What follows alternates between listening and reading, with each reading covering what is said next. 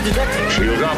Signatures detected. Red alert. Context Starfleet Command. What's happening? Co- Context Starfleet Command. Delay that order. Context Starfleet Command. This is the captain. Context Starfleet Command. Get out of my chair. Chair. Chair. Chair. Chair. We have engaged the Klingons. Klingons. Klingons. Welcome to The Greatest Discovery. It's a new Star Trek podcast from the makers of The Greatest Generation. I'm Adam Pranica. I'm Ben Harrison. We've been going long. That's what we've been doing. We've been I feel like with with lower decks, those short half hour episodes have meant we could kind of luxuriate in the show a little bit. And now that we've got hour long episodes Yeah. on Discovery again, I feel like our pace is off. Rob's is doing a nice job of trimming out the fat, though. Like, we're sending him an hour and a half of file, and he's posting an hour and 15 minutes of show. Yeah. The only person that's suffering in this is Rob's. and I guess our, our long suffering wives who wish we would spend time with them, but instead we sit here and yell at each other about Star Trek for longer and longer intervals every week. A lot of suffering going around, Ben. Okay. But I'm just saying, like, at least our listeners are spared. Yeah. Our our listeners get the best of us. Yeah. They don't get to see what happens when we turn off these mics. They, they don't get to see normal life, Adam and Ben. No, I mean nobody They'd be would horrified Nobody would that. want to look at that. Too gross. Yeah, this is this is that uh, that dating profile version of us, where where we only seem shaved and 420 friendly Mm-hmm. and drama free. We take all the photographs from way over our heads to slim ourselves. Yeah, very flattering. and instead, we're we're unshorn. Mm-hmm. We're very hostile to 420, Yeah, we're total narcs. and then there's drama everywhere. yeah, and uh, whether or not we're cut is going to be a total surprise to you. We're not telling. I'm I'm cut. I'm just not going to say where. well, I think by saying all of that, what what I kind of want to do is just get into the ep. Ben. Oh, I want boy. to get into it because there's a ton of ep to deal with. This is a lot of ep. You're right. There's a lot of discovery ep, and greatest discovery is merely a cotton three pound leaky bag. Uh-huh. I'm gonna ram this thing in there. We're just going to dry it out and condense it like cheesecloth. Greatest discovery is the paper bag you get from a grocery store that has the handles, but lordy, those handles are not glued on well. and you've got the glass bottles in there. Yeah, yeah. If, if you get more than one Topo Chico, that thing is going to rip ac- on your way across the parking lot. You're gonna have a bad time. All right, well let's let's hope for a good time here, Ben, as we discuss the fifth episode already of the third season of Star Trek Discovery. Yeah, where are we in our 23 weeks of new Trek? We're like way well over the halfway point at this at this Yeah. juncture. I think we're gonna make it. 15 weeks through feels good. Yeah, I'm. I feel like I'm getting stronger as we go. Doesn't look like it. Ben, the episode though is called "Die Trying." Yeah. which I guess could be the story of Greatest Discovery doing 27 straight weeks of episodes. This episode nearly killed me because one of the first like 3 shots is a ECU on Saru's fingers. Yeah. Ugh, so gross. Why did they do that? I don't know. Here's an idea. If you want to keep Doug Jones out of the makeup chair for an extra four hours, don't do his fingers. Give the guy a break. Hey. He's, he's super nice and cool by all accounts. You know, you know what I say when it comes to Saru's fingers? Cut to the wide shot. Yeah, let's let's kill Saru's fingers.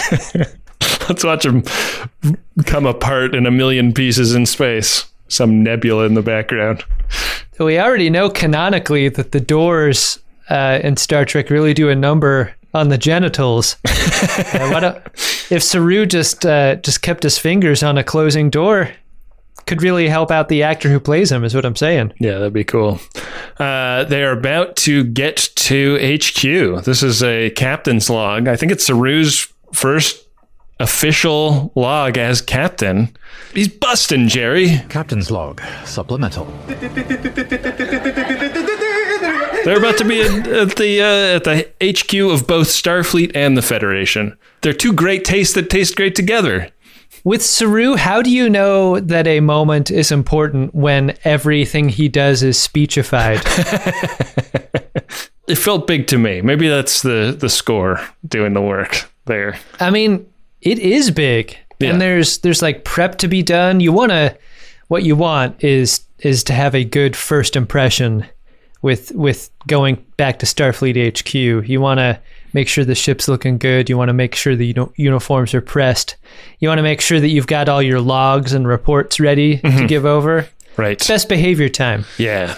I mean, the crew is excited, and Burnham is particularly excited because, like, maybe we'll find some information out about the recent history of the timeline we have found ourselves into. In, but also, you know, this is a big spacefaring organization, and maybe she can get to the bottom of whence her mom. Because uh, that was like the big promise of the future for her. She would be reunited with her mother. There's an interesting asymmetry being established here, and I think Saru calls her on it, which is Michael's the only person on the ship who actually has someone to look forward to seeing. Yeah. And that's not a bell that the show is ringing particularly loudly at the moment. It seems like something that would be that would put her in conflict with her friends at some point. There's a lot of interesting stuff about that that has not been unpacked much yet. I thought in this moment about Mirror Universe Georgiou and her motherly feelings toward Michael and how complicated those must be when, you know, like at the cocktail party of their lives, Michael Burnham is always looking f- across the room Yeah. to get out of the conversation. Right, right. I mean, I think that uh, like the first four episodes are kind of about getting getting their bearings and trying to get the ship pointed in this direction. And now that they're here, it feels like we uh, maybe are going to experience a bit of a reset of what the myth arc is going to be about. what you want to do when you arrive at Starfleet HQ is show your whole ass, and that's why the disco arrives with the shuttle bay door open. ben, I don't even know if they have a shuttle bay door on disco, do they? It's been a long ass time since I've seen it. If so, Isn't it like uh, like sectional and it can co- kind of like chung chung chung chung across? Am I remembering that from something else? like the event space of a hotel, yeah. like where, where you partition off the different parts of a room. yeah. I think that that tracks. Yeah, maybe I'm misremembering that, but I I, I did love the shot of uh, of the camera sweeping over the back of it as it entered the oobleck of the distortion field around Starfleet HQ. You really got to trust that where they're going is someplace real, right? Because that distortion field just makes it look like nothing. You could be running into anything. Yeah, Nagilum could be in there. It could be all kinds of bad stuff going on. I thought when Adira gave Michael Burnham the coordinates, the coordinates would be significant, like Kronos. What the fuck? but but to my knowledge, like the that moment in the last episode was just, oh yeah, th- this is where it is. This is this is home. Right. It wasn't it wasn't where it was. It was where it was in this way. It was totally untreasure mapified. It wasn't the back tattoo in Waterworld or anything like that. I mean, they, they called it an algorithm, but I think it was just coordinates. Right. Here's where it is. That's how you fuck up the season, Ben. Uh, Adira drops her robe to get into the ankylosaur pond, revealing the giant back piece. Before I was Adira Tal, I was Adira Affleck. Speaking of luxuriating, we get a nice, long, luxurious uh, pan around the area here. We get some good looks at a number of ships here. They're all long. They're so long. Yeah. A bunch of long boys in here. It's been a, a real style for quite a while in the uh, current era of the Federation to make very long starships. Yeah. Uh, I found myself wondering because they're talking about these revolutionary materials that they're made of. Some of them are biological. Some of them have uh, have rainforests growing in them, and I wondered, are any of these warp capable? And yeah. I mean, because they talk about warp cores, right? Detached nacelles? Where do they even put the warp core? Maybe you have separate warp cores inside each nacelle so that if you got the reading that one of them were going to explode, you could just jettison that guy. Yeah, yeah, you don't have to eject the core. You just steer the ship away from the core. Yeah. Yeah, no chonkers to be seen anywhere around the fleet. That's too bad. Like no no thick boy Excelsior ship. They've totally abandoned the Del Sol class as a design. And look, I know I know the image of the of the Voyager is going to flood everyone's basement, but like where's the hood? Where's the Yeah. where's the hood J? Uh, did you notice that they went by the USS Nog at one point in this I did. sequence? I did see that. That was probably the, the the thick boy of the fleet. Yeah, that's the that's the thickest daddy. The one with the most verticality was the Nog, for sure. Which ironic, given uh, how how short Nog was as a character. yeah, unfortunately, the USS Nog only has the one nacelle, though. So that's uh, pretty sad. It has one synthetic nacelle and one natural nacelle. Yeah. I love the I love the mood of this scene. I I loved the crew like geeking out about the ships. I loved their excitement and relief. I love how Na- Nan is the last one to say something, which leaves her with scout ship to observe. Everyone's calling out the awesome classes of ships, and Nan, you know, not wanting to be left out, is like, cool, a, a rental canoe class starship from from Search for Spock. Awesome. The radio chirps out that uh, they're expecting Captain, First Officer, and Senatal over there at HQ. So uh, Michael Saru and uh, Adira beam over and uh, they arrive. It's it's it's like one of those like where is the welcoming committee moments because, and I think that TNG just trained us to always expect somebody to be standing waiting for visiting dignitaries in the transporter room, but they get like a they get like a little bit of a walk out to the main atrium before anyone comes up and says hi to them.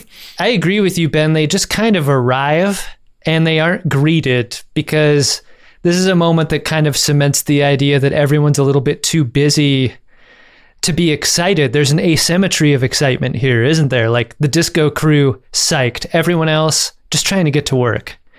It's like being a tourist in New York, right? You know what it even kind of feels like is Luke showing up at the uh, at the Rebel base for the first time. Like it's where he has wanted to go the whole movie, but nobody there cares about him or knows who he is. Right. So the, this admiral comes out, uh, Charles Vance, commander in chief, and his uh, security head, Lieutenant Willa, and uh, he greets them Bob Vance, Vance Refrigeration. and kind of continues this mood. And he's not a diplomat. Like he's not there to put them at ease. He's uh, like ready to receive them. He's he was expecting them, but he does give you moments to consider like is starfleet still a cool organization like is this where we want to be or uh, are, are they going to have like a totally different vibe than what we were hoping I think we're still waiting for the introduction to our first cool CNC. CNCs have really tended to be jerks. they're all hard asses, every one of them. And Yeah. Admiral Grecian formula makes me wonder, like, where is his UFP counterpart, right? Like, because we we understand the the org chart to be that the CNC still reports to the Federation president. That person has to be somewhere, right? Well, actually, all of the civilian leadership at Starfleet HQ is being replaced in a way that is like really unnerving Right. suddenly. So uh, it's just it just happens that they showed up on a day where it's a little unclear who's in charge. The disco crew comes into this with reasonable confidence that Starfleet is still cool because everyone that they've met has been like, yeah, like we miss Starfleet. Like we've been waiting for Starfleet. We want Starfleet back. And uh, but Vance, like he kind of runs roughshod over that initially. Like he he like looks at Saru and he's like, "Wow, a Kelpian! Holy shit!" I want to run roughshod over this, Ben, because like every person they've met in the future has been a jerk, right? They've met a lot of pirates, but they've also met like I mean, like the the Trill people were standoffish and weird, but then realized the error of their ways. The like the the minor guys in in episode two were like just excited about Starfleet, right? Yeah. I think that what the season has done so far is established that the people that have taken or or kept power in this future have done so sort of at the tip of a spear and there are a lot of people that wish that it was not that way anymore. And that it's possible to warm those cold, cold hearts if you just Right. make an effort, right?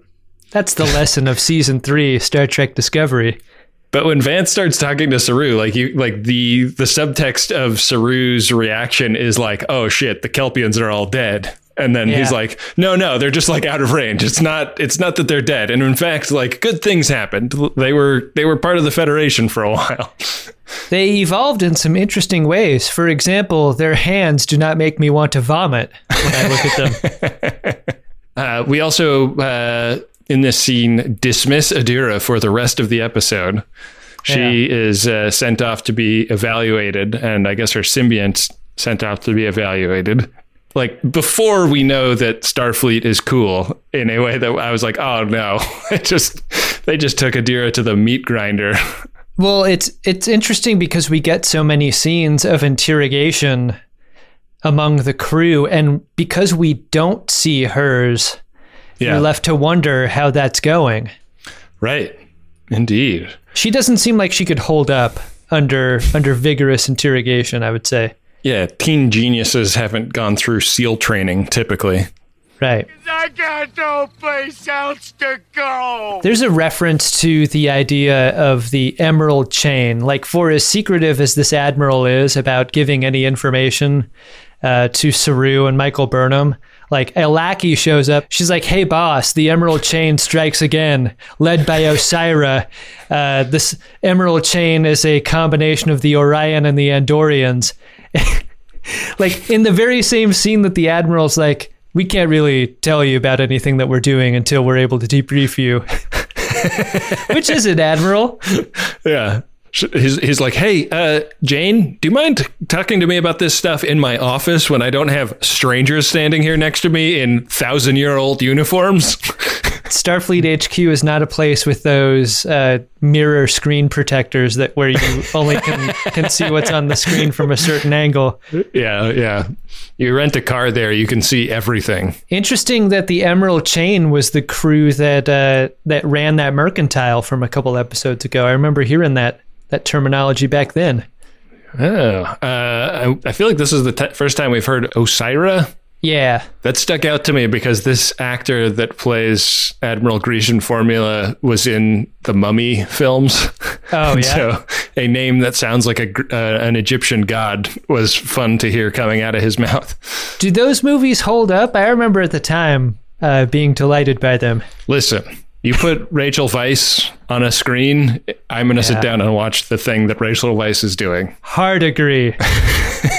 Um, there are also some refugees here at Starfleet HQ. They are, they are Kili, and uh, they've come aboard with a very critical case of mad cow disease. I'm not sick. I just can't stop eating. the idea that uh, that they're overloading their ability to treat them is shown in addition to told because uh, on the first level of the shopping mall they're walking around in, like you, they can see over the over the railing into where they're triaging these patients. They're like, "Oh, you have a Foot Locker down there. Cool." It's a little too out in the open for for my comfort, I think. They have to spill out into the hallway because Yeah. they're so overloaded. These unlucky bastards don't get a private room. It sucks. So they, they get kind of called into the office with the admiral, who explains to them that uh, the artificial intelligences that Starfleet uses have gotten vastly more annoying in the last nine centuries. Are you prone to emotional exaggeration? Yeah, and you can tell the uh, the EMH by its white bow tie. It's white bow tie and it's black shoes. Yeah. Very weird character here. He's very sophisticated. He can also tell when you're lying, which I guess is a big software bump from the EMHs we're used to, which are easily able to be manipulated by by telling them lies, right? I guess so. Anyways, the thing that this scene explains is that by showing up here, the disco have actually put the admiral in a really tough legal position because of the temporal, like the time travel war that they spent a century fighting. And the discovery was from a time that was not signatory to any time travel treaty, but it, it puts him in a tight spot. And I, I mean, like, I remember vaguely the time travel war stuff from Star Trek Enterprise, and I think it is nice work on the writing team's part to like honor that continuity, but also like kind of use it to create an interesting conflict here. As much of a jerk as Admiral Just for Men is being, like, I totally get it. There's nothing corroborating Saru and Michael Burnham's story at all. Right. Like they're laying the Red Angel story out on the table and and the spore drive tech and all this, and the Admiral's like, Yeah, I mean, never heard of it. So I mean You're not in the history books and Right. and that's a problem. Like the and and they knew that this was going to be the case. The whole plan was disco has to be a secret going forward. And the vibe, you know, from Jump has always been he's barely got enough time to deal with this anyway. He's got a pretty full plate Yeah. uh, going on. And you know what? For expediency's sake, uh, he's going to have to take the ship and the crew and put it to use until they can, you know, figure out whether or not the evidence that Burnham and Saru are laying out can be believed. Saru loves getting an order that's kind of a plate of shit, I feel like. He loves licking boot. Yeah. Michael does not. Um, I, I feel like the their kind of good cop, bad cop dynamic is starting to develop here where the admiral starts kind of announcing this and Michael Burnham is like, what the hell are you talking about? And Saru's like, mm, ignore my colleague. We're going to do whatever you tell us to do. they kind of disagree about what to do now. They certainly don't like the idea of the ship being requisitioned and the crew being separated. But while Saru is a total company man about things, Burnham is like, what if we prove our worth by saving the Kili in a kind of nerds need to win the summer regatta over the rich assholes who live across the lake so they can save their summer camp situation. And Saru's like, I'm not familiar with that type of movie, and that sounds like the sort of trouble that we wouldn't want to get into. Saru disagrees in such a condescending way.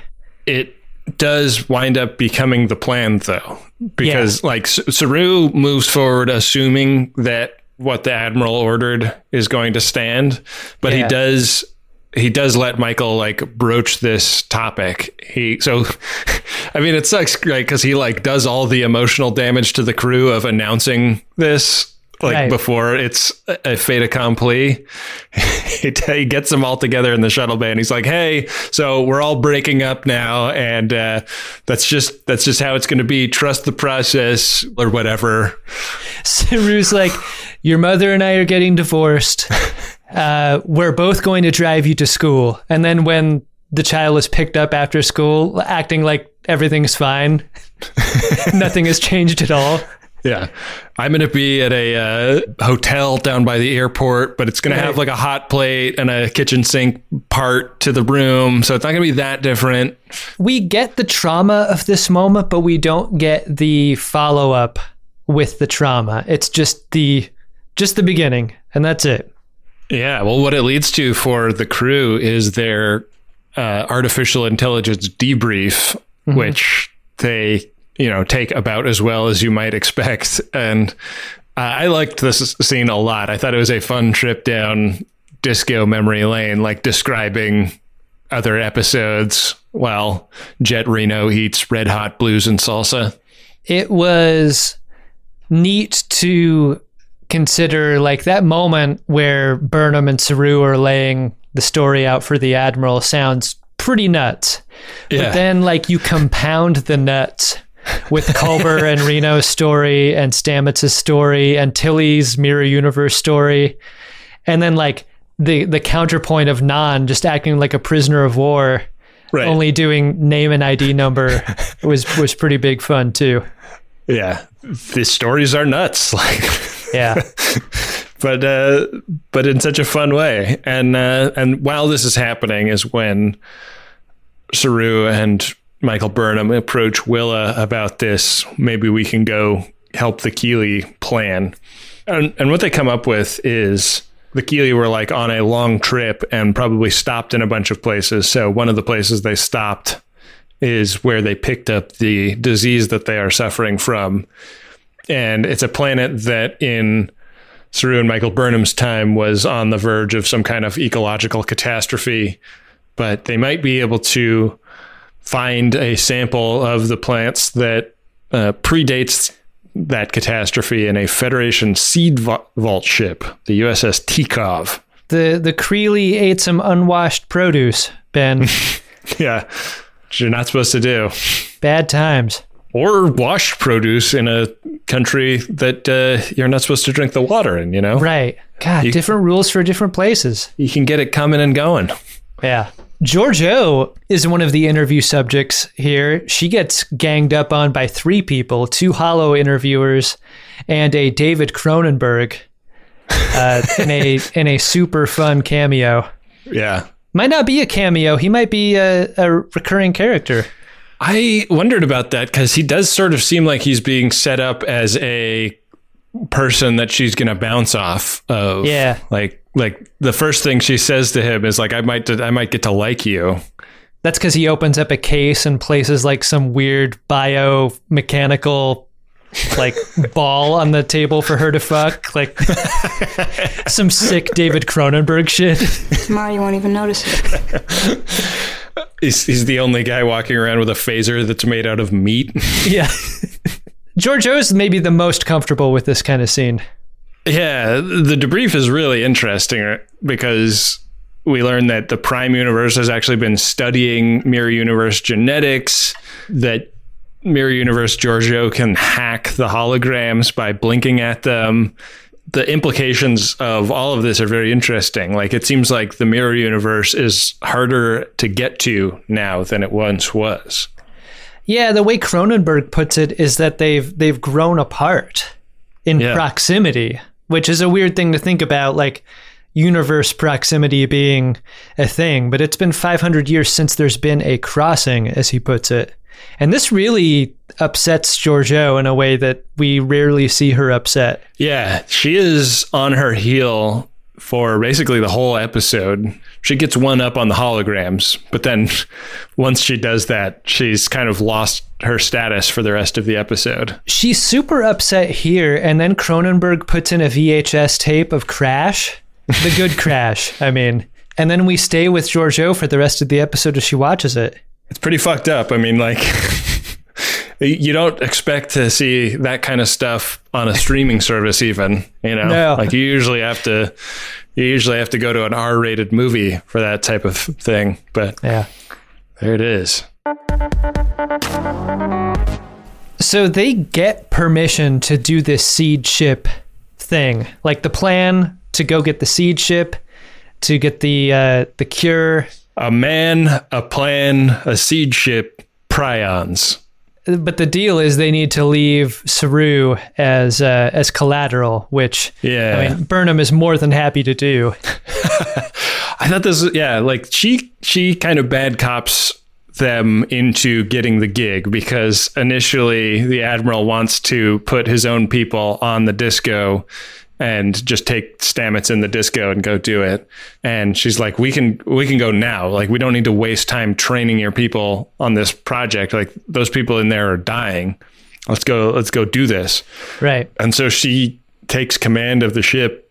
And I would describe her as being almost performatively professional because she's got Lieutenant Willa like looking kind of kind of class monitor kind of vibes standing in the back of the room just watching how things go and this is Michael Burnham like wearing the captain's hat in a big way and really demonstrating her competence. And it, it like I thought a lot about your theory that she will ascend to the captain's chair in this season and every mistake Saru has made making the case for that is one thing, but Michael Burnham's performative captainness in this scene was uh, just as much a case for that, I thought, as anything else.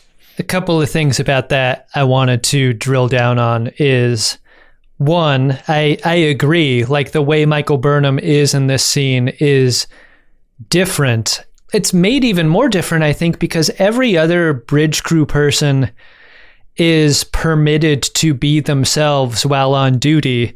Michael Burnham's the only one who has to change the code with herself a little bit. Yeah. And that's striking. Like, I've never heard Michael Burnham say black alert before, but you can tell when she says those words that there's like an extra emphasis on it. Like Totally. that that's meaning a couple of things. Black alert. That's also the show making a GIF that will be Right. very important on Twitter for the rest of history. Black alert is the new hell yeah. but also someone I think tweeted at me or or wrote a comment that was like is the reason that Saru is such a poor captain because of how he's evolved as a Kelpian, like not having the ability to register threat and to and to do threat assessment the way he used to is that making him more of a dupe yeah. than he ordinarily would be? And is that compromising his ability to be a captain? I think that's an interesting theory I believe that was a theory that I floated on the last episode. really that was you I, or maybe I just tweeted it at you. I don't know. i'm always here just thinking of things to say i'm rarely listening to what you're going on about That's why we've uh, got such a great dynamic as as co-hosts. it's a it's a very pulp fiction situation I kind of wished that they'd had Willa be a little bit more freaked out to be on board this ship because she's like dunking on it as being a fossil at the beginning. And then when they, they like they do the jump and then they're like flying into this ion storm where the where the Tikhov is and they're getting bangers dropped on them and Detmer's like a little distracted initially. Like I wanted to cut to Willa and have her just be like, "This was a fucking mistake. I shouldn't have gotten in this rickety ass ship. What am I doing here? Oh my god!" i wish she was more specific with her with her put down like you and i agree that like the the put downs that feel the best are when they're like super strategically cutting. Mm-hmm. Like for her to be on the ship and to say like it's an antique doesn't cut as much as like her looking at where people are sitting and going like your your chairs have legs on them. What the fuck I can't believe your primitive ass chairs have to be attached to the floor, not to fall down. Are you kidding me? and then like we hook up the SNL vomit pipe to her hand, and then as soon as they as soon as they emerge from the spore jump, she just totally pukes. That would have been great. Where is Book, by the way? they let him go. Oh, They they let him go uh, around sector 001 as far as I remember. Fuck, man. I want Book to come back. I thought he was going to be like a main cast character this season. Yeah, they what they did is they uh, they number one book. They we thought we thought Picard season one was going to be all about that dog. The dog's just on a poster. That's it. That's the the same goes for book. You know what? I bet he's going to swoop back in and save the day at some point. Oh, that'd be cool. Like uh, Han Solo kind of kind of role Yeah. for Book. Yeah, I'm into that. This ion storm uh, is defeated pretty quickly, and then they've got the Tikhov, and uh, it's a ship that was in the uh, there. There's kind of like a rotating supervisorial role that. Uh, different federation species have for this ship uh, you you take your shift and a barzan family was the was the last species to take over the Tikhov so is very exciting for Nhan, who uh, has not seen any Barzan people since she joined Starfleet, she says. yeah, yeah. And Willa's like the Barzans joined the Federation a long time ago, so it's not really a big deal for me. I see Barzans all the time. her resting dismissiveness of basically every moment of excitement is is the through line for her this entire episode. Yeah. She's like, try to lock it down, Nhan, when you go over there, okay? Yeah. Are you, oh, are you going to be super excited like Saru was when he found out his people were in the Federation? Ugh, who gives a fuck? There's no Federation anymore. Like we're made to understand that the seed ship is very important. Its contents extremely valuable. Do you understand it like the reason it's not being protected the way something of its value should be is because no one can get out to it? Like it's a it's a warp problem and not a uh, a priority problem? Yes. I think that it's also not a not a prize that would be super valuable to anyone else. Like That's what I was confused about. Like in a in a universe where it's all about trading and all about bartering, I had a hard time looking at the ship going like this ship should be under attack all the time. really? Stuff on here should be valuable. I don't know. I I feel like a line of dialogue would have fixed this somehow. Mm-hmm. There shouldn't have been a question about it. I just feel like there's replicators and stuff. So like, f- like most of what you would want these seeds for is like food cultivation and just like a historical genetic record. And both of those are problems that are like pretty much solved most places. Whereas the getting around thing and like more like things that are not possible to replicate are the are the thing that couriers are all about. Uh, they beam over to the garden center starship, and uh, Nhan takes off her breathing apparatus, and her eyes change. I thought this was a very weird moment. I, I feel like part of it was that I just hadn't really noticed anything like particularly strange about her eyes. Right. Well, at first glance, her eyes are brown, but when the light hits them, they change to amber. But then I was also like, why? Like, why would the atmosphere affect her eyes? why did they write this into the script? Like, who gives a shit? Did they just not want to put the the particular contact lenses on the extras that they cast as the Barzan family? I don't know. I think if what you're trying to do is establish a a visual component to the idea that Nana is returning to a type of home, you need to draw an equi- a greater equivalency between her and the remaining crew on the ship. And I wonder if they just wanted to emphasize that more than just verbally or or through a relationship if if they just wanted wanted a person to be able to see it. Yeah. We just don't know Nhan that well. And I feel like this is Yeah. an episode that maybe poses more questions about Nhan than it answers and then dismisses her. This feels like the Airiam problem all over again. It's a show placing an extreme amount, amount of value on a character that it hasn't necessarily uh, shared with the viewer. Right. As soon as they take their helmets off, uh, everyone kind of covers up their nose and mouth because, unfortunately, Ben, uh, every plant on the seed ship is a cum plant. and it is gross. We cut back to Starfleet HQ where Mug's interrogator sort of he's he's revealed himself to be sort of a, a mirror universe nerd. Yeah. Like he he has like all the history of of the mirror universe and mirror universe interactions with the prime universe. And she is she is really starting to like you could tell that she's kind of like chilled just talking to him. Like Yeah. he talks about like the Terran Empire fell in like like hundreds of years ago like not even like recently. Like it's it's been a long time. Like I mean the Terran Empire fell after Kirk and Spock interacted with them right I want to know all about that. Give me more. It's post Terran Empire in Deep Space Nine. It's like Right. the the rebellion or whatever. So he, he's really just dumping bucket after bucket of ice water on her uh, level of excitement, and he's also kind of figured her out. Right? He's like he he knows that she's only followed the disco into this timeline because there's somebody on the crew that she really cares about and that's a level of vulnerability that seems like almost almost intolerable to Mug. Yeah. It's weird to see her this way. She definitely does not have the upper hand. Rare. Back on the seed ship, they find a hollow projection of this Barzan family.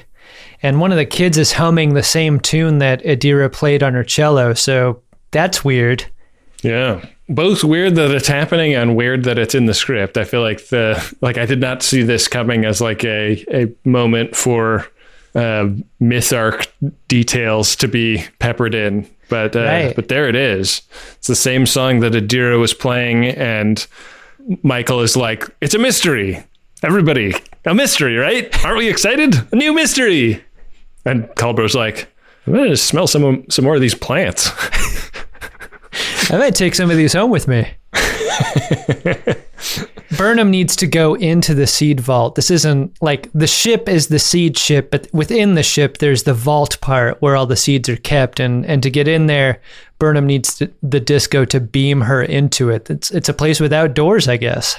Yeah, the only way in or out is via transporter, and uh, she finds that it's got higher security than she was expecting. There's like a there's like a Siri globe in the middle that she's trying to ask about how to get this seed that they need, and it asks for a password. She doesn't know the password. Now, outside of the seed vault, Nhan starts playing uh, the logs, the video logs of of the crew, and she sees uh, she sees Doctor Addis, who's the guy who runs the ship, a a character that I'm going to call Vince Nhan. Because he looks so much like Vince Vaughn to me. Wow, I uh, I called him Clark Ruffalo in my notes. Both of these are really good. he, it's a hollow projection and so he's like he's got these glitchy things happening to him that I interpreted as problems with the hologram, but they Yeah. interpret as problems with him. Like Right. he is he is out of phase and he's like he's both like rejecting reality because his family died, but also he is uh you know out of phase with the universe. I love Star Trek, like watches a television show with an antenna and goes like, it isn't just a, a bad signal. Like those people on the TV screen are actually glitchy and fucked up. I know.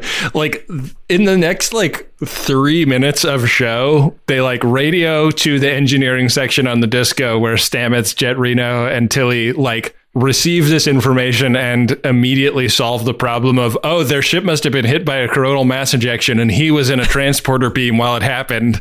And it's like what? That was like a two episode arc of TNG that just happened right there like what the fuck just happened Nhan's like, we got a lawnmower man situation over here, and they're like, bam, they fix it. and Lieutenant Will is like, wow, you guys are really unprofessional, but you did solve that problem in a way that was stupefyingly fast. It occurs to me now that Willa is playing the part of Keith David in Armageddon, where all she does is observe people and then have a flip comment about what she's observing, right? Why don't we just send up 150 nuclear warheads and blast that rock apart? That's just good security, Adam. There's a secret room, Ben, on the on the seed ship, and it's filled. It's the cryo room, is what it is. Yeah. He's got a couple of members of his family and then like a, a banker, a school teacher, and a like a country music legend frozen in there. Right. A, a separate cryo chamber for a five dollar carnival guitar. you want to keep that thing in tune. Yeah, these people are dead though. Like, and Right. and this is something that uh, that Addis in his logs does not seem to be processing. And they're talking. They talked to Nhan at one point, and she's like, "Well, like the the way my culture thinks about death is very different from the way yours does." I love that moment of like five seconds after she says that. No one says anything, expecting her to go on. She does not go on. they realize that the way they need to uh, to fix this situation is by doing kind of the reverse of the transporter problem to Dr. Addis, and the, they lure him to the chamber his family is in by just turning the power off on the cryo chambers. Liquid starts pouring out of the bottom of these chambers, like this this reddish, milky substance. yeah. It's awful looking. after Nhan does a terrible job of it, Michael Burnham steps in and is able to talk him into uh, giving them the secret password for the seed vault so that they can get the seeds that they need. And uh, and then Nhan kind of writes herself off the show. this moment is a real inflection point in the episode and in the season. Culber sees Nhan feebly try to counsel Vince Nhan, and then like kind of sotto voce walks up to Michael Burnham and he's like, "You need to be the main character of this episode. This is this is not working." and so Michael Burnham cuts to the front of the episode line and like does an intervention basically. Yeah, and it works. He uh, he he agrees to it. They get their seeds, and he's he's like back to okay enough to give password, but he's not okay enough to uh, to stay alone by himself on this ship and survive. Like he needs medical intervention, and he's refusing to go with um, and Dr. Culber kind of rides for like that's his informed choice to make. Like just because you don't understand it doesn't mean it's not a valid choice. But it does leave them with a problem because they can't just leave the seed vault with nobody. And that's what Dr. Addis is quickly going to become. But uh, the environment on this ship is just right for Nhan. So she volunteers to be the not on the brink of death Barzan to stay behind and see the mission through. Yeah. So Nhan is going to be Vince Nhan's power of attorney person yeah. until he dies. She's like, I was I was performatively grossed out when we beamed over here, but I actually love this smell. yum yum. I really like the seed vault location. It reminded me a lot of the spinning rings in Event Horizon, the way it was lit and the way that the rings locked together and stuff. I loved it too. I loved how like artsy fartsy it was. Like I mm-hmm. kind of feel like Starfleet would be like, okay, we're putting together a seed vault ship and we want like a really interesting like artistic design for how it's gonna work. So like all the right. all the ka-chunk ka-chunk of the rings turning around. I thought was really cool and good. This conversation that Nhan has with Burnham goes from heavy to light almost immediately. And I think this was an observation you made, which was like the expediency with which we go through some scenes and how long we're allowed to linger in others is an interesting and very intentional choice because the decision for Nhan to stay behind would seem to be very heavy. Yeah. But it, it turns into a kind of eulogy that Nhan gives to Michael Burnham, making it about Michael Burnham and not Nhan and her sacrifice. I mean, I think that Nhan has given voice to the idea that she is motivated by somewhat mysterious forces uh, a couple of times. Like she says the thing about like I came here because of what happened to Airiam. Like mm-hmm. she's like balancing some kind of cosmic ledger that since Airiam died a soldier's death, she needs to do right by her in some way. And I feel like undergirded in this scene where like it is a eulogy and she quotes Michael Burnham's eulogy about what Starfleet means. I could have used a little more parody here in that like I kept waiting for Nhan to be like, now you say something nice about me. and then we'll go our separate ways. But that moment never comes. It's almost like Michael Burnham is is like Michael Jordan in the in the Last Dance documentary. Like she takes it personally that that Nhan would ever rise to the level of main character in an episode, and she can't have that. Like yeah. that's what the eulogy does. She was like, "All right, well, anyways, I gotta go," and she beams out of there, and they head back to Federation HQ. I like that shot when the ship leaves and Nhan watches. She's really picture framed with the with the plants and stuff. That's very very cool moment. God, these Kili must be so excited that the cure for their disease comes through right at the moment where they need it most. Yeah. Doesn't seem like the Kili like get introduced to the disco crew or anything like hey, like who brought us this medicine? Would have been a fun scene. Culber is one of the people to inject them, so that's fun. Yeah, but uh, now they have kind of a they have a bit of a track record with uh, Admiral Justerman, and they're able to make the case like keep the keep the gang together. This is a ship and a crew that are going to be a unique element in your armada. We and we are like good together, and we are good with this ship. And he's like, well. I did notice that Detmer's hands got shaky at one point. Is that going to be a thing? And they're like, "We're working on Detmer. Detmer's going to work. Like, we're going to start giving her like shoulder rubs twice a week." It's like, all right, well, I'll give it a, I'll give you guys a shot. Yeah, I mean, okay. the The relative value of Discovery in this in this time and place is priceless, and uh, and Admiral Just for Men seems okay with with putting her under the control of uh, of Lieutenant Shaky Hands. Is Detmer the only pilot that came with them in the jump? Seems that way. Yeah. I think it would have been interesting in the scene for him to say like I like you guys are a little like short staffed. We're going to give you like some replenishment crew, some you know, some people to work the odd shifts or something like that. Like right. Because I because I think that that would like not necessarily be what Saru and Michael Burnham want in this moment, but would be like a reasonable compromise. Right. And I kind of wished that they'd come to that rather than just Saru and Michael Burnham get 100% of what they want. I completely agree. Yeah, because when the admiral's like, fine, uh, it's a deal, but you work for me now, that seems like, pff, okay, sure. that seems like a great deal. So it seems like what happened in the burn is going to become the big question in the in the myth arc of the show.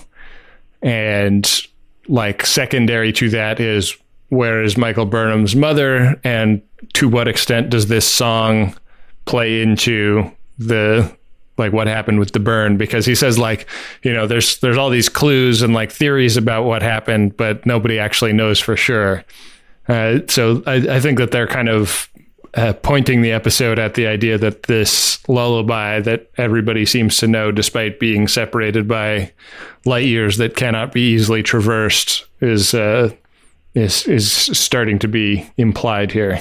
And what does Cronenberg have to do with either of those? I wonder. Is Cronenberg's character the fourth line on this chart? I don't know. Yeah.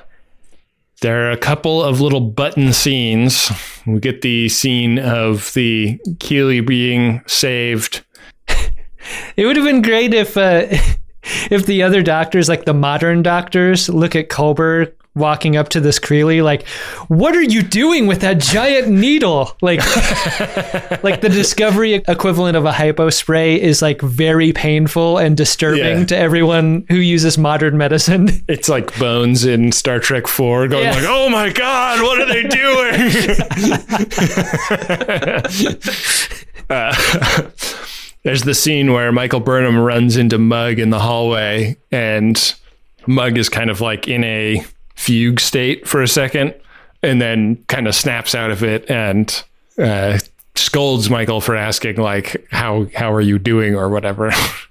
yeah, how dare you care about me, Michael Burnham? I wonder if David Cronenberg was blinking at her. Yeah, it makes you wonder, right? Because the last time we saw Cronenberg and Georgiou together, she was busting his com badge. Yeah. Maybe there was something inside the com badge. Maybe it was full of drugs. Yeah. and uh, a, a final scene where Saru again has to ask Michael Burnham to stop being so fucking insubordinate when we're in, in front of the Admiralty. Yeah. She needs more chill for Saru, and she promises to be more chill, I guess you don't always have to be bad cop. You can be good cop sometimes. Yeah. And I'll also be good cop. Good cop with these disgusting fingers. Did you like the episode, Adam? I think I'm starting to get this season a little bit more. Like this this TNG style mystery of the week is yeah. something I'm starting to vibe with again. And it took a few episodes to find an equilibrium with it. Like I kept, I feel like I kept straining against episodes this season with a why aren't we moving forward fast enough? Like I'm, I'm used to.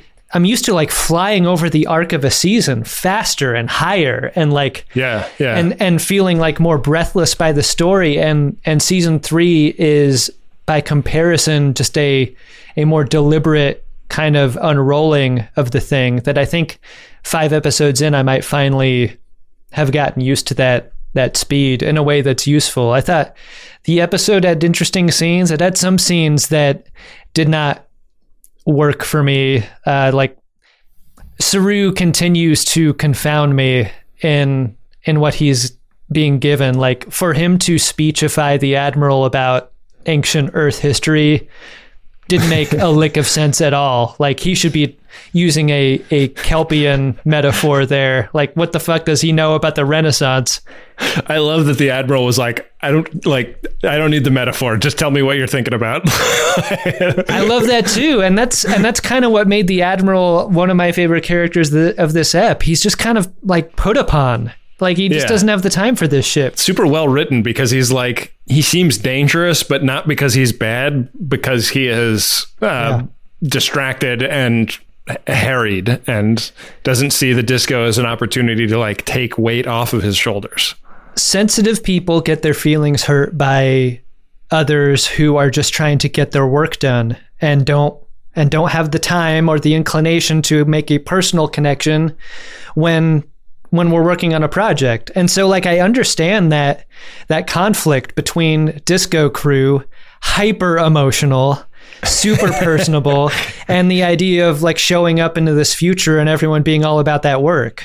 Yeah. If you weren't sure if the disco crew was an emotional and personal group, that 10 minute sequence of them just being excited about spaceships at the beginning.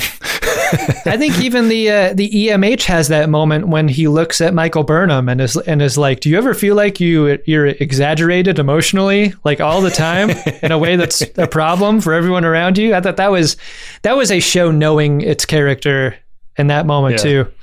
One final thing I wanted to say before asking you the same question, Ben, is this: home keeps getting referred to in this episode especially over and over and over again. It gets Yeah. used in a aspirational kind of way in a uh, won't it be great to be home finally? We've finally gotten home when we're when we've reached uh, federation hq uh, admiral Jesterman uses it as a threat almost. You're not home yet. Finally at the end he says welcome home or whatever those are just a few of the many examples of that being either used as an as something to attract or defend against. Yeah. What do you make of the show and the episode and the crew calling what is basically a starbase home? And I think Michael Burnham contradicts this later when she talks about home being people and the relationships she's made. I don't quite understand so many people ag- agreeing with the idea that Starfleet HQ is home rather than Earth, rather than the ship, rather than their quarters. It's because the word is used so often in the episode, it was something that I thought about a whole bunch. Hmm. I mean, if you think about like what the crew of the ship has gone through in the last two seasons and how few times they've had to just like stop and chill, mm-hmm. I kind of feel like it might be an elusive concept for them too. And just having a sense of this is a safe place to be being a a prized feeling that they have been deprived of for a really long time. So I wonder if they're purposely written as being a little confused about that themselves. It's strange that the idea of home must be a thing that is granted to you. Well, they they're saying like they they want this to be home, but they don't. They haven't like completely connected with that, that yet in that in that Yeah. final scene. And Yeah. so, I mean, I I mean, as somebody who has just moved recently, like that's something that I talked to, to my wife about today. Like, it doesn't really feel like our house yet, you know. Right. and and part of that is just that like we're still in boxes you know like it doesn't it doesn't feel like we've lived there you know long enough to have everything the way we want it It's not going to feel like home until you blast in every room. That's the rule. until my house smells like the Tikhov i don't think uh, it will truly feel, feel like home what do you think of the episode, Ben? Favorite episode of the season so far. Whoa. i loved it. I thought it was great. Um i thought it was a like a a rock'em sock'em adventure. I agree that there's been some unevenness leading up to this but this idea that it is going to be more of an episodic series that has some larger questions that we you know answer over the course of seasons and multi multi episode arcs still being a part of it. Like this, this felt like it really like scratched a lot of the itches of classic Star Trek for me, and um, I really liked it. I just I, I thought it was well written, well executed, uh, super solid. I feel like this episode could have been three episodes. We're given so much of a look out the window and see how awesome the future is. You know, there are people on this crew who would be almost a mirror universe Riker from Parallels character in a I don't want to be on Discovery. I want to be over there and I would do anything to be over there. Like I want to be in the future. Why am I cooped up on this fucking antique? yeah, you don't join Starfleet if you want to like live in, live in the past, right? That's what I'm saying. Like this is this is like you and me finding out that Star Trek is real and we could go and live there if we wanted to mm-hmm. and choosing instead uh, to stay and do our podcast. There's got well, to be this podcast is pretty great. There's there's got to be some people on the disco straining against the idea of of remaining, and I'd like to yeah. meet them. Yeah, that that would be a great episode arc. But uh, I think uh, before we get to that, we're gonna have to get to the end of this episode, Adam. And the next step on that journey is seeing if we have any P1s in the inbox. I'm going to attempt to read a P1 or die trying. Priority 1 message from Starfleet coming in on secured channel. Ben, our first Priority 1 message is from Daniel, and it's to Miriam. Or possibly Mirjam. but I'm guessing, and I think Ben agrees, Probably Miriam. The message goes like this Hi, Shats. You were adding another pip to your robe, and you took a promotion from the lower decks to bridge duty. Congratulations. Wow. That means that our entire crew is beaming back to where we started our greatest trek, the Vulcan landscape. Hmm. I couldn't be happier and more excited to start this new season with you. I love you, Daniel. Well, congrats, Miriam. Uh, it sounds like uh, sounds like an, an academia uh, kind of promotion. Academia is the one where getting a new opportunity means you have to move somewhere else, right? I I read this as Miriam is finally starting a landscaping business. Oh, uh, where the where the lines are very straight and Vulcan-like. a lot of xeriscaping because yeah. Low water environment on Vulcan. I'm glad Daniel came to us because uh, we love celebrating uh, an extra pip. Yeah. Give out more pips everywhere. That's what we say. What'd you think of the Admiral uniform in this episode? Speaking of pips, I liked it. I like the cut. Yeah. The handsome uniform. I like the Admiral uniform a lot more than I like the regular walking around Starfleet uniforms. Agree. Yeah. Our next P1 is from Michael Burnham, and it's to the Magic Angel exosuit. And it goes like this I am sending this message from two weeks before the US election into the far flung future, and I need to know computer, life readings? Is there life there? Anywhere? Um, yeah, I guess so. I mean, technically, we haven't totally unclenched by any means. Uh, no, yeah. Maybe, maybe check in after January 20th. That's what I'd say. Yeah. This is still a very much a Michael Myers situation. yeah. Well, if you would like to uh, send a message to the past or to the future, send it to maximumfun.org slash jumbotron it's 100 bucks for a personal message and 200 for a promotional message. And we really appreciate it because uh, it helps us keep the lights on around here. I have tried so many meal services over the years. After all i am a podcast host. And i gotta tell you factor meals is my favorite. Why? Because i can go from what am i gonna have for dinner to eating a great dinner in exactly two minutes with Factor meals. And don't sleep on their smoothies either.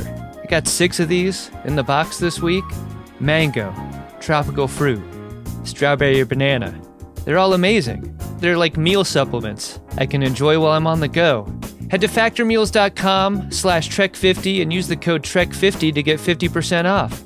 Again, that's the code TREK50 at factormeals.com slash TREK50 to get 50% off.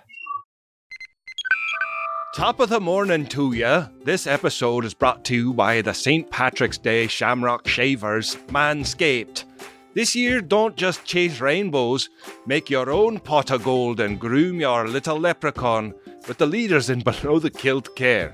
I didn't make that up. That's actual copy sent to us by the great folks over at Manscaped who make the shaver that I use downstairs on my little leprechaun. And uh, I recommend it. Uh, it works great. Uh, trimming the hedges in your Irish garden isn't just for below the belt. You can complete your look with their new signature Beard Hedger Pro kit plus Handyman electric face shaver. Everything they make is really good and high quality, and this new trimmer that they have comes with two interchangeable next gen skin safe blades. They've got one for a classic trim and a new foil blade to go smooth wherever your heart desires. So get 20% off plus free shipping with code TREK at manscaped.com. That's 20% off and get free shipping with code TREK at manscaped.com. This St. Patrick's Day, make sure your little hairy leprechaun is luckier than ever with Manscaped. Back for another game. You know it. What's going on? Just one more week till Max Fun Drive. Hard to believe. It's been a heck of a year since the last one. We're now a worker owned co op. We raised $50,000 for charity last year. And we've added a bunch of awesome new shows. But do you think we're ready to do it again? Absolutely. Lovely new gifts are lined up. The episodes will be amazing, and wait till everyone hears the bonus content. Yeah, plus they know to go to MaximumFun.org slash newsletter, so they're getting all the news. Oh, like that meetup day is on Thursday, March 21st. Then what's bothering you? Me? Oh, nothing. We're all set for Max Fun Drive to start on Monday, March 18th. I just didn't want you to see this coming. Check. What? Hang on. Most of the plants humans eat are technically grass. Most of the asphalt we drive on is almost a liquid. The formula of WD 40 is San Diego's greatest secret. Zippers were invented by a Swedish immigrant love story. On the podcast Secretly Incredibly Fascinating, we explore this type of amazing stuff. Stuff about ordinary topics like cabbage and batteries and socks. Topics you'd never expect to be the title of the podcast Secretly Incredibly Fascinating. Find us by searching for the word secretly in your podcast app and at MaximumFun.org. Hey, Ben? What's that, Adam? Did you discover yourself an Edward Larkin? I did. We spent a lot of the last episode talking about Dr. Pollard. Mm-hmm. And there's another medical officer that I saw twice in this episode. Once when it cuts to the like hallway and the crew is gathering to look out the windows at all the weird ships when they first get to Starfleet HQ. And then again, I see her in the scene in the shuttle bay where Saru's like, "So bad news, you've all been let go." She is a an older lady. She mm-hmm. is like substantially shorter than anyone else on the crew, and I wonder, uh, I wonder a ton about her. Is she a another person that could have been chief medical officer but isn't for some reason? Is she like what's she doing? What's her deal? I want to know all about that that lady. What is her deal? And where's Dr. Pollard? She's not in the shuttle bay. Nope. She's like, fuck y'all. I'm on lunch break. She's not getting reassigned. Either that or she's already left. Maybe she was the first one to go. Yeah, maybe. There's no advancement opportunities around here. Maybe Dr. Pollard uh, was like, "Hey, Book, do you need a medical officer on your ship? Because I'm in a in the market for a CMO job." I'm I'm interested in getting into space veterinarianship. maybe I can maybe I can take care of the animals you're trying to save. Yeah. So she's my Edward Larkin. My Edward Larkin, I think, is going to be Nhan she seems to be able to operate in such a way where she could do whatever she wants. Mm-hmm. She, uh, I mean, she's excited to go on this away mission. She's psyched at the opportunity to, to see more Barzans. And then she just makes the decision I'm out. I'm staying on the seed ship. And, uh, and I'm going to make it about you, Michael Burnham, in the process. And that's it. I think when Yeah. you can act with that kind of freedom in an episode, uh, you're definitely larkening to me. And uh, what's probably going to be the last time to uh, to give her the Edward Larkin. I mean, there's a hug and a hope to see you later type of ending, but uh, I doubt it. I think this is it. She would be a cool, like, once a season recurring character kind of person, I think. Where do you think the seed ship is going? I don't know. Because because she mentions going back to Barzan, the planet, but that's not where the ship is going, is it? I, th- I think eventually you've got to you've got to relinquish the seed ship. So I don't. Yeah, I don't get it. I don't know where they're driving it. hopefully not into any more ion storms. Yeah. Come on, come on, Vince Non. Why don't you uh, not steer for the ion storm? Well, Adam, uh, the next episode, I uh, I could not find a promo for it, but I did find a they they have one scene from it at the end of the Ready Room program Mm-hmm. uh, that Wil Wheaton hosts. It's called Scavengers. And uh, the scene I, I, I watched is uh, Saru and a big McLaughlin group where he kind of meets a bunch of other captains from this uh, era of Starfleet and they sort of get read in on the existence of the spore drive, but it's a big secret. Yeah, the uh, the spore drives out of the bag in this scene. Imagine thinking you have the baddest ass ship in Starfleet. You're you're getting you're getting the the group of captains back together, the captains of the round table. Yeah. And and this new guy shows up with like like Saru basically took the Toyota Corolla to the cars and coffee meet and everyone everyone with Ferraris is looking at him like he's driving a piece of shit, but And then he pops the hood and they're like, Yeah. oh my God, what? that's You have a- exactly the vibe. A V20 in there? What is that? Yeah, yeah, everyone's stoked. That's the vibe. Interesting to see what Scavengers winds up being all about. Uh, but that we will have to leave for next week. And we'll leave it with Rob's from here. The greatest discovery is a Maximum Fun podcast hosted by Adam Pranica and Ben Harrison. The show is produced by me, Rob Schulte. Our theme music is by Adam Ragusea, who is an amazing cook with an amazing YouTube channel that you all need to go check out. If you're looking for more Trek, go back and listen to some of our off season episodes. We cover comics, we cover all sorts of stuff. Great interviews in there, too. And don't forget, you can now follow us on Twitter and Instagram under the handles Greatest Trek. That account is run by the great Bill Tilley, the card daddy. Thanks, Bill. And thanks for listening. We'll see you next week with another episode of The Greatest Discovery.